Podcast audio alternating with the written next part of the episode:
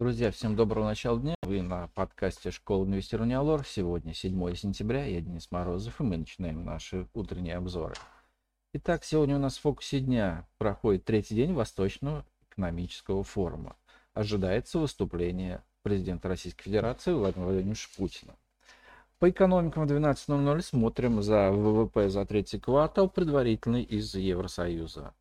15.30 из США торговый баланс за июль, в 21.00 из США экономический обзор Федеральной резервной системы. А по компаниям ТМК пройдет сегодня отсечка Т плюс 2, дивиденд 9 рублей 68 копеек. А русская аквакультура также, дивиденд отсечка Т плюс 2, дивиденд 15 рублей. По отчетностям сегодня отчитается Петропавловском СФО за первое полугодие текущего года. По нефтегазу в 19.00 смотрим за краткосрочным прогнозом Минэнерго США, а в 23.30 запасами нефти из США. Ну а сегодня у нас в выпуске. Коррекция акций продолжится, но вряд ли надолго. Российский рынок акций вчера ушел в назревавшую коррекцию. По итогам дня индекс Мосбиржи снизился на 2,5%.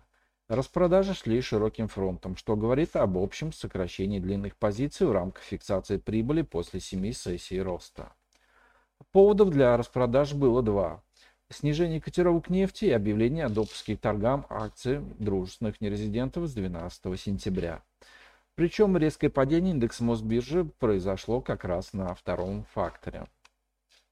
Считаем, что возврат дружественных нерезидентов особо не повлияет на рынок. Во-первых, их доля невелика, основной оборот делали все-таки инвесторы из Европы и США. Ну а во-вторых, им запрещено продавать акции стратегических компаний, среди которых «Газпром» и «Роснефть». В-третьих, объем вывода денег из страны ограничен суммой в 1 миллион долларов в месяц. Наконец, российский рынок акций пока сохраняет восходящий тренд. И далеко не факт, что медвежьи настроения будут преобладать у этой категории инвесторов. С нефтью же все хуже. Она продолжает снижаться и сегодня. Утром в среду котировки пытаются пробить поддержку 92 доллара за баррель. Если это получится, то целью дальнейшего движения станет район 86 долларов за баррель.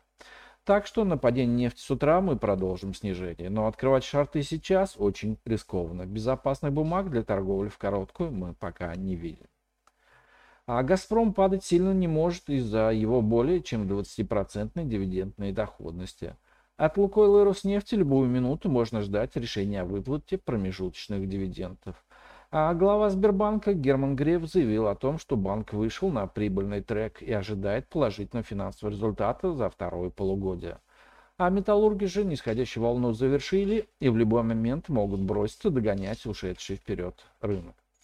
Так что пока снижение стоит использовать для наращивания лонгов. Пока наиболее интересно в среднесрочном плане видится Лукойл с Роснефтью и Новотеком, а также Сбер, который пытается вырваться вверх из пятимесячного боковика. А по доллару и рублю курс рубля вчера снизился на 0,6%, а пара доллар-рубль закрылась выше отметки 61 а тем самым подав заявку на выход вверх из коридора от начала августа. Ну а на сегодня это все. Спасибо, что слушали нас. Всем хороших инвестиций, хорошего продолжения дня и до встречи на нашем подкасте завтра. Пока. Представленная в этом обзоре аналитика не является инвестиционной рекомендацией. Не следует полагаться исключительно содержание обзора в ущерб проведения независимого анализа. Allure Broker несет ответственность за использование данной информации. Брокерские услуги представляются у Allure Plus на основе лицензии 077 04 827 103 0, выданной ФСФР России.